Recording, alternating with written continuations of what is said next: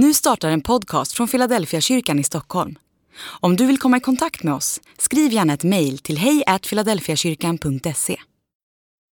Dag 321 Fastighet eller kyrka. Gud som har skapat världen och allt den rymmer, han som är herre över himmel och jord, bor inte i tempel som är byggda av människohand. Apostlagärningarna kapitel 17 och vers 24. För några år sedan fick jag ett kompendium med dokument från tiden då Philadelphia-kyrkan byggdes. Detta var dokument från mitten av 1920-talet och framåt.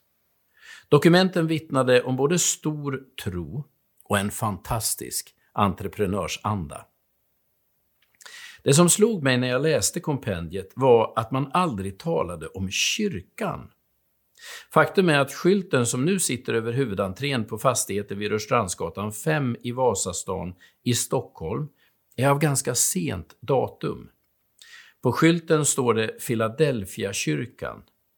Det var någon som sa att den kom upp först efter att församlingens grundare Levi Petrus hade dött. Så länge han levde fick man inte kalla en byggnad för kyrka.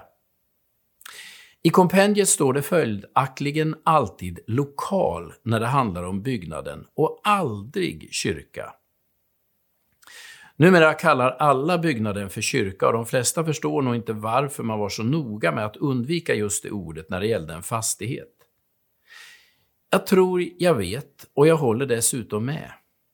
Gud bor inte i tempel som är byggda av människohand, säger Paulus på Areopagen. Att tro att Gud är mer närvarande i vissa byggnader än i andra finns det inget stöd för i Nya testamentet. Var bor han då?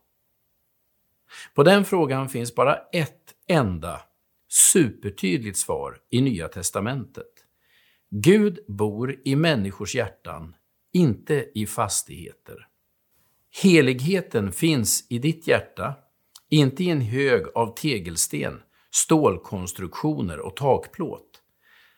Det enda heliga rum som Nya testamentet talar om är ditt hjärta.